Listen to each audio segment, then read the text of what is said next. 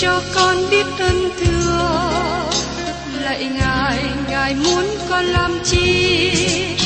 Lời ngài là sức sống của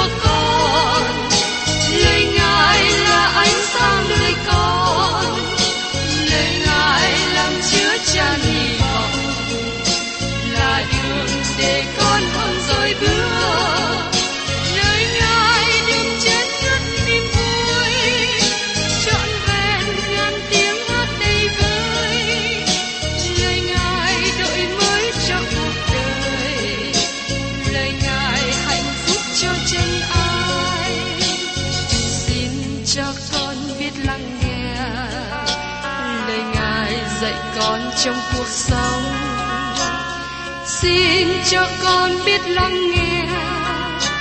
Lời ngài từng theo bước đời con. Xin cho con biết sẵn sàng chờ đợi và vẫn nghe theo chúa. Xin cho con biết sẵn sàng thực hành lời chúa đã truyền ban. Hân hoan chào mừng quý vị đến nghe chương trình Tìm hiểu Thánh Kinh. Đây là một chương trình học kinh thánh liên tục và hệ thống trong thời gian 5 năm. Chúng ta sẽ lần lượt khảo sát từ sáng thế ký cho đến khải huyền. Mục sư tiến sĩ McGee là người được Chúa dùng để sáng lập và thực hiện chương trình này. Ông tin rằng lời của Đức Chúa Trời có khả năng đáp ứng mọi nhu cầu cho tất cả mọi người trên thế giới, không phân biệt chủng tộc, văn hóa, trình độ tuổi tác hay phái tính. Ước mong quý vị theo dõi liên tục và giới thiệu cho thân nhân bạn hữu cùng đón nghe. Kính chào quý vị và các bạn. Trong hành trình tìm hiểu Thánh Kinh, hôm nay chúng ta đến một sách mới, đó là Thessalonica thứ nhì. Sách Thessalonica thứ nhì hay còn gọi là Thư Thessalonica thứ nhì được viết và gửi đi một thời gian ngắn sau thư thứ nhất và có thể được viết vào năm 52 hoặc năm 53 sau công nguyên. Các cơ đốc nhân ở Thessalonica vẫn còn con trẻ khi Phaolô viết thư thứ hai. Sau khi Phaolô viết thư cho họ thứ nhất, có nhiều câu hỏi được nêu lên, và Phaolô cố gắng trả lời cho họ trong thư thứ hai. Lá thư thứ nhất của Phaolô được luân chuyển trong hội thánh ở Thessalonica như lời Phaolô dặn bảo. Nhưng nó gây nên một sự xáo trộn trong hội thánh. Có tin tức giả dối tuyên bố rằng Đấng Christ đã đến rồi và đã nhóm họp những người trong hội thánh lại với Ngài. Và thế giới đang sống trong sự đoán xét. Những cơ đốc nhân ở Thessalonica ở dưới sự bắt bớ như chúng ta thấy trong thơ thứ nhất. Họ chịu nhiều đau khổ vì lợi ích của tinh lành. Vì thế, rất dễ cho họ tin rằng họ đang ở trong thời kỳ đại nạn và tất cả những người tin nhận Chúa đã hụt mất cơ hội được cất lên. Phaolô cố gắng làm dịu cho họ sự lo sợ bằng cách viết thơ thứ nhì và xác quyết rõ ràng. Luận về sự đến của Đức Chúa Giêsu Christ chúng ta và về sự chúng ta hội hiệp cùng Ngài, thì hỡi anh em, xin chớ vội bối rối và kinh khủng, hoặc bởi thân cảm giả mạo, hoặc bởi lời nói hay là bởi thư nào tựa như chúng tôi đã gửi mà nói rằng Ngài Chúa gần đến. Trong tê sa thứ nhì, đoạn 2, câu 1 đến câu 2. Vì thế, việc hội thánh được hiệp cùng Chúa thuộc về tương lai. Thời kỳ đại nạn và có người tội ác phải đến trước. Vì thế họ có thể tin tưởng rằng họ chưa vào thời kỳ đại nạn. Phaolô nói rằng có sự bội đạo trong hội thánh. Và trong sách Luca đoạn 18 câu 8, Chúa Giêsu hỏi: Ta nói cùng các ngươi, Ngài sẽ dội dàng xét lẽ công bình cho họ. song khi con người đến, há sẽ thấy đức tin trên mặt đất chăng? Với hình thức câu hỏi này, mong muốn câu trả lời tiêu cực. Ngài không tin là thấy đức tin trên mặt đất khi Ngài đến. Vì những hội thánh chỉ có hình thức tổ chức sẽ đi đến chỗ bội đạo. Điều này được xác chứng trong sách khải quyền. Trong đoạn 4 nói rằng hội thánh sẽ bị dời đi khỏi thế gian, và không còn gì lại. Hội thánh chỉ còn hình thức và không có quyền năng gì cả.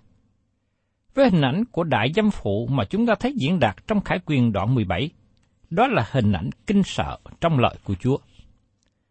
Những người tin Chúa ở Thessalonica nghĩ rằng họ đã vào trong thời kỳ đại nạn. Từ đó đến nay, mỗi cơ đốc nhân, mỗi khi bị sự bắt bớ lớn, họ thường nghĩ rằng họ ở trong thời kỳ đại nạn. Chẳng hạn như trong thời kỳ đệ nhị thế chiến trước đây, khi Anh quốc bị tấn công bởi Đức quốc, có một mục sư nghĩ rằng họ đang ở trong thời kỳ đại nạn. Hoặc trước đây trong thời kỳ chiến tranh Việt Nam có nhiều người nghĩ rằng họ ở trong thời kỳ đại nạn. Nhưng sau này, chúng ta thấy rằng những ý nghĩ đó không đúng. Thời kỳ đại nạn được diễn tả trong Kinh Thánh tàn hại hơn đệ nhị thế chiến hay tàn hại hơn chiến tranh Việt Nam trước đây. Thời kỳ đại nạn được Chúa Giêsu nói rõ ràng, vì thế không thể bị nhầm lẫn với bất cứ thời kỳ nào khác. Chúa Giêsu đã nói ở trong sách Matthew đoạn 24 câu 21 rằng, vì lúc ấy sẽ có hoạn nạn lớn, đến nỗi từ khi mới có trời đất chính bây giờ chưa từng có như vậy và sau này cũng không hề có nữa. Trước đây không hề có đại nạn như thế và sau này cũng không hề có đại nạn nữa. Vì cơn đại nạn mà Kinh Thánh nói, đó là một cơn đại nạn lớn nhất chưa từng có và sau này cũng không hề có nữa. Cho nên, không thể nào có sự nhầm lẫn được. Sự nhầm lẫn là do nơi ý nghĩ sai lệch của chúng ta. Trong thư Thessalonica thứ nhất nhấn mạnh về sự trở lại của Đấng Christ để tiếp đón hội thánh của Ngài.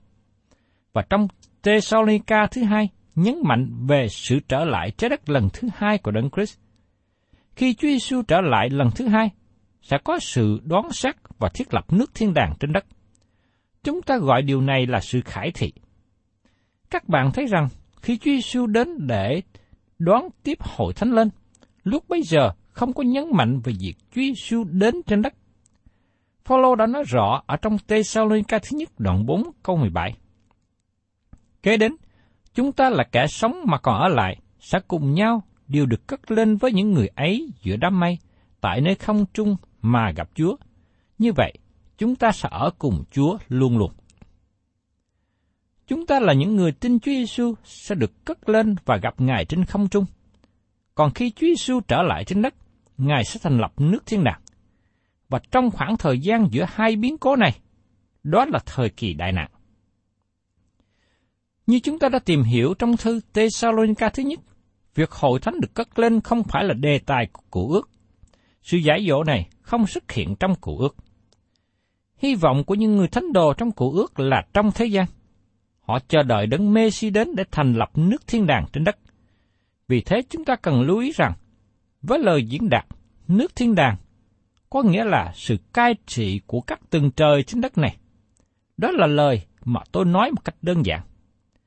Tôi biết là có nhiều nhà thần học nói những lý thuyết phức tạp, nhưng nước thiên đàng mà Chúa Giêsu nói là sự cai trị của các tầng trời trên đất, bởi vì trái đất này sẽ giống như trời khi Chúa Giêsu cai trị. Tiếp đến, chúng ta cùng xem xét về bố cục của thư Thessalonica thứ nhì. Trong thư Thessalonica có ba đoạn, và trong bố cục cũng có ba phần chánh. Thứ nhất, sự bắt bớ của người tin nhận Chúa hiện nay, sự đoán xét của người không tin Chúa sau này, tức là khi đấng Christ đến, trong đoạn 1 từ câu 1 đến câu 12. Trong đoạn này có ba phần nhỏ. Thứ nhất, lời giới thiệu trong đoạn 1 từ câu 1 đến câu 2. Thứ hai, sự bắt bớ của cơ đốc nhân và kết quả của nó trong đoạn 1 từ câu 3 đến câu 7. Và thứ ba, sự đoán xét kẻ ác khi Chúa Giêsu trở lại. Trong đoạn 1 từ câu 8 đến câu 12. Đến phần thứ hai, chương trình của thế gian liên hệ đến sự đến của Đấng Christ. Trong đoạn này có bốn phần nhỏ. Thứ nhất, việc hội thánh được cất lên xảy ra trước trong đoạn 2 câu 1. Thứ hai, ngày của Chúa đến tiếp theo, sự bội đạo lớn và con người tội ác xuất hiện trong đoạn 2, từ câu 2 đến câu 5. Thứ ba, sự mầu nhiệm của kẻ chống nghịch luật pháp hiện nay. Kẻ chống nghịch luật pháp bị kềm chế bởi Đức Thánh Linh trong đoạn 2 từ câu 6 đến câu 8. Và thứ tư, kẻ chống nghịch luật pháp xuất hiện trong thời kỳ đại nạn. Trong đoạn 2 từ câu 9 đến câu 12. Trong phần thứ ba, những việc làm cụ thể chuẩn bị cho sự đến của Đấng Christ từ đoạn 2 câu 13 cho đến đoạn 3 câu 18. Người tin nhận cần nên được đứng vững trong lời của Chúa. Trong đoạn 2 từ câu 13 đến câu 17. Người tin nhận nên đứng vững trong cuộc sống. Trong đoạn 3 từ câu 1 đến câu 7. Người tin nhận nên đứng vững trong việc làm. Trong đoạn 3 từ câu 8 đến câu 18. Bây giờ mời các bạn cùng tôi tìm hiểu ở trong Thessalonica thứ nhì, đoạn 1. Nói đến sự bắt bớ của người tin nhận Chúa hiện nay, sự đón xét những người không tin Chúa sau này. Chúng ta để ý đến lời giới thiệu của Phaolô khi viết thơ cho hội thánh Thessalonica trong thư thứ nhì. Mời các bạn cùng xem trong đoạn 1, câu 1. Phaolô xin vanh và Timôthê gửi cho hội thánh Thessalonica là hội ở trong Đức Chúa Trời, Cha chúng ta, và trong Đức Chúa Giêsu là Chúa. Lời chào thăm của Phaolô theo cách thông thường và thân mật với hội thánh, nhưng đồng thời cũng có âm điệu thần học và thuộc linh. Phaolô kết hợp Sila và Timôthê trong lời chào thăm của ông. Sinh văn tức là một tên gọi khác của Sila. Ba người này đã gánh chịu đau đớn vì cớ tin lành. Phaolô và Sila đã bị tù tại La Mã. Phaolô, Sila và Timothy đã cùng đến Thessalonica, nhưng sau đó Phaolô phải rời khỏi đó một cách vội vã và để Sila và Timothy ở lại. Ông chờ đợi họ ở Athens nhưng họ không đến. Phaolô tiếp tục đi đến Corinto và tại đó ông gặp hai người. Đó là điểm mà Phaolô viết thơ thứ nhất để trả lời những câu hỏi mà người Thessalonica đã nêu lên. Khi Phaolô viết thơ thứ nhì, ông cùng hiệp với hai người đồng hành, hai người cùng làm việc với ông và kể họ là anh em với ông. Điều này bày tỏ đức tính của Phaolô. Trước đây Phaolô kiêu hãnh về một người Pharisee trẻ tuổi, nhưng giờ đây ông trở nên một người theo Chúa Giêsu cách khiêm nhường hạ mình. Phaolô trở thành tôi tớ của Chúa và sứ đồ của Ngài. Phaolô viết thư cho hội thánh Thessalonica. Đây là một hội thánh địa phương. Phaolô tin rằng hội thánh địa phương tại Thessalonica ở trong Đức Chúa Trời là Cha, chúng ta và ở trong Chúa Giêsu Christ.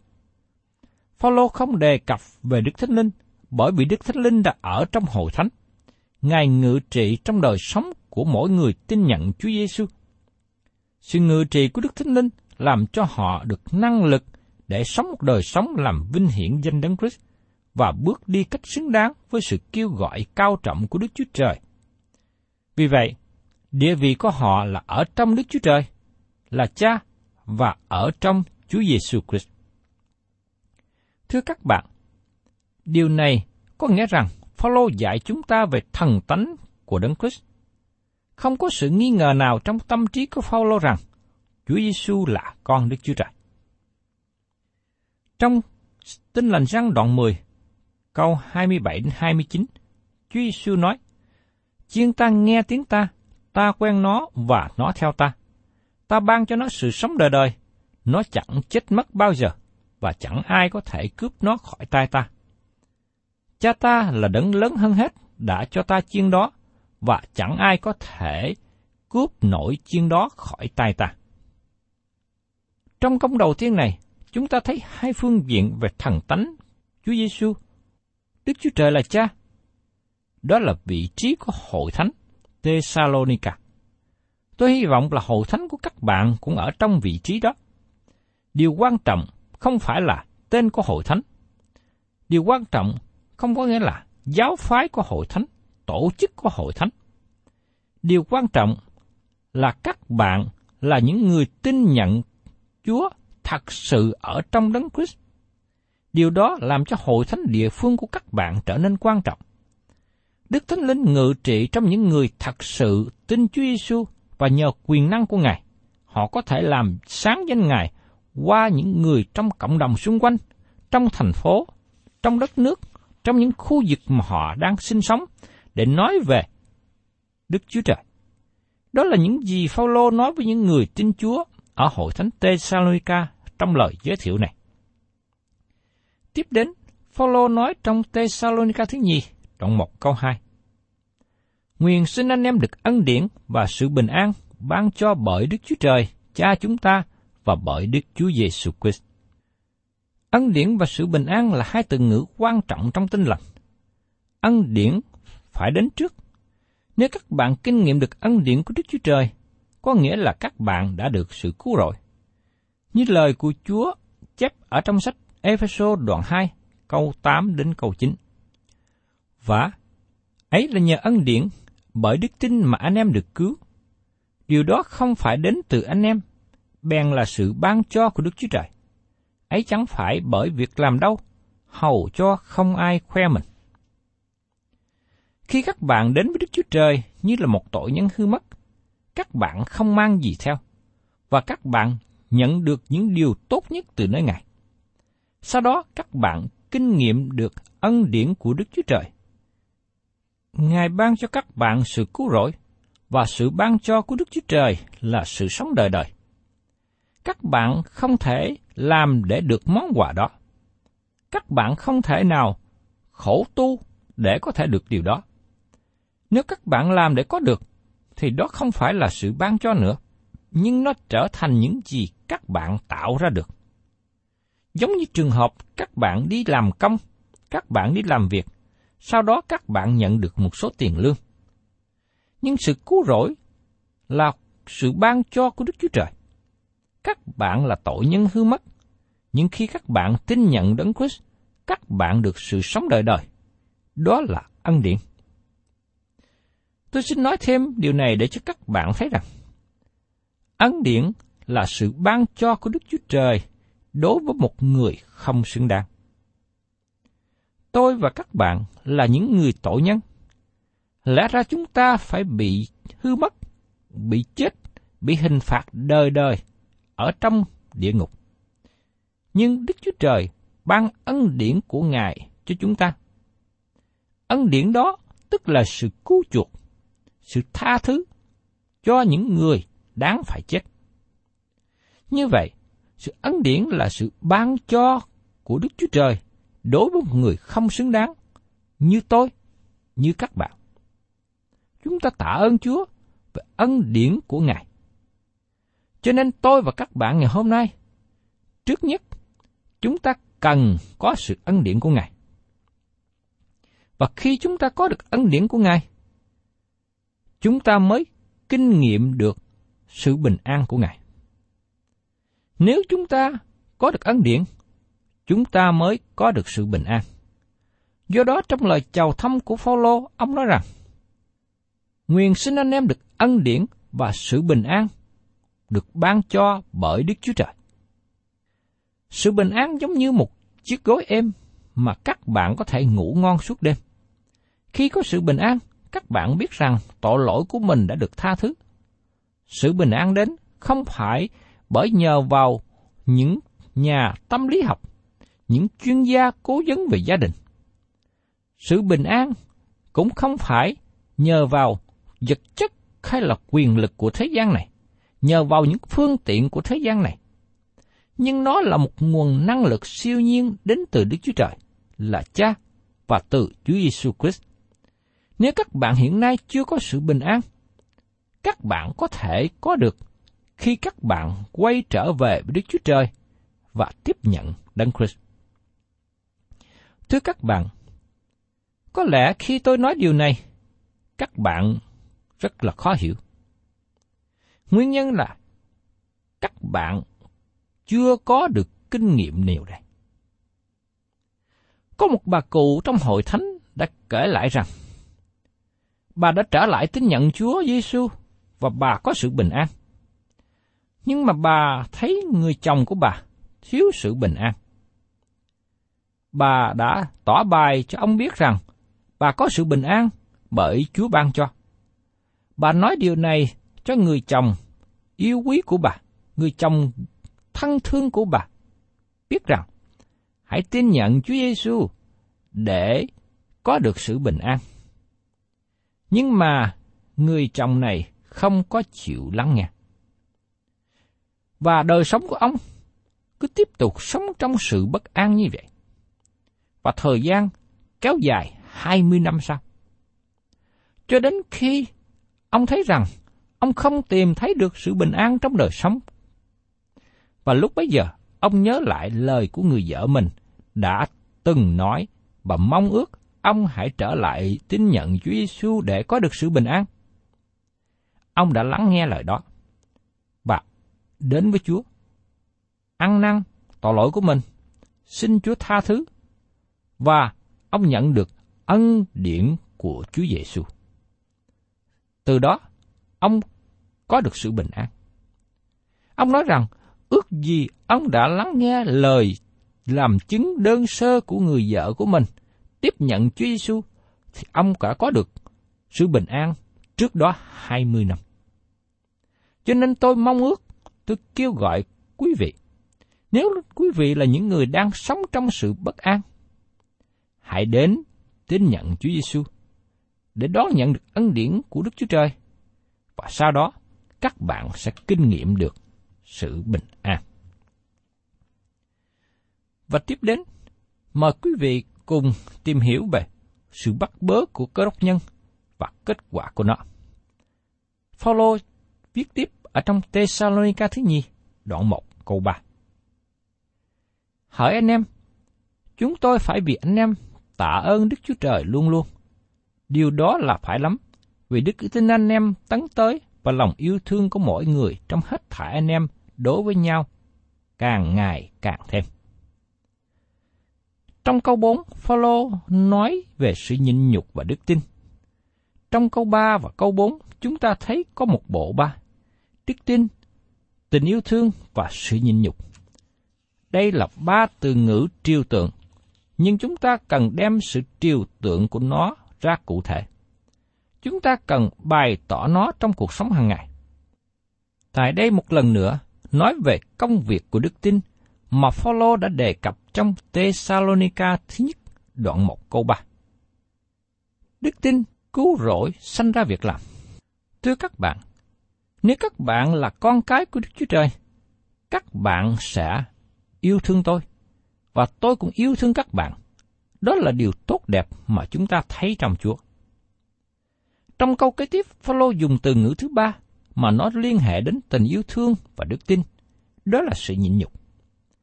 Đây không phải là sự nhịn nhục khi kẹt xe ở thành phố, hay sự nhịn nhục chờ băng qua đèn lưu thông ở ngã tư thành phố. Nhưng đây là sự nhịn nhục để sống và thực hiện theo ý muốn của Đức Chúa Trời, và tiếp nhận những gì Đức Chúa Trời cho phép xảy đến trên đời sống của chúng ta. Vì mọi sự hiệp lại làm ích cho cả yêu mến Đức Chúa Trời. Đó là sự nhịn nhục để đến sự hiện diện của Đức Chúa Trời vào một ngày trong tương lai. Điều này giúp cho các bạn vượt qua được những sự sóng gió của đời sống. Đời sống của cơ đốc nhân nhắc nhở chúng tôi về việc chu hành ở trên quốc lộ. Thường khi tôi đi từ nơi này đến nơi khác bằng xe trên quốc lộ dài.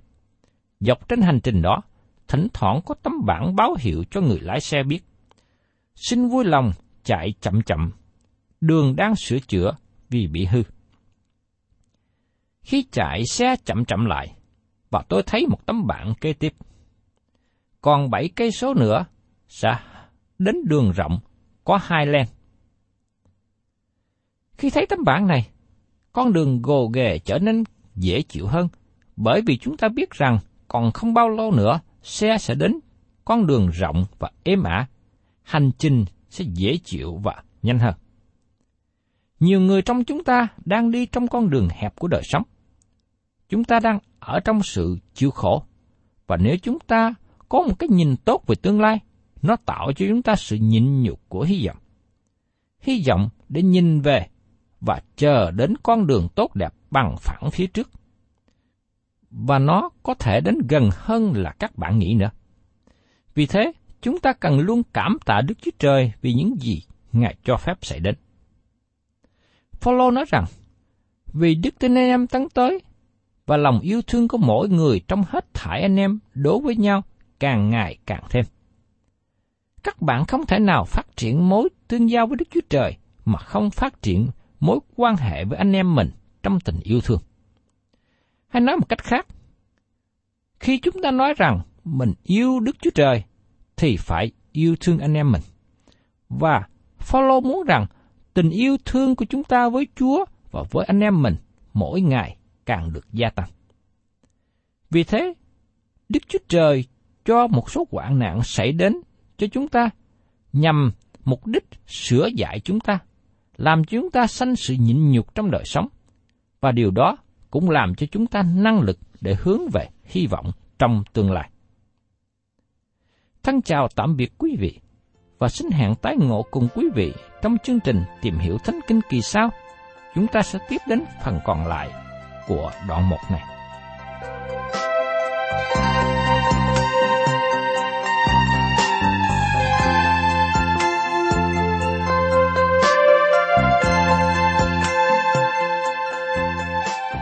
Cảm ơn quý vị đã đón nghe chương trình Tìm hiểu Thánh Kinh.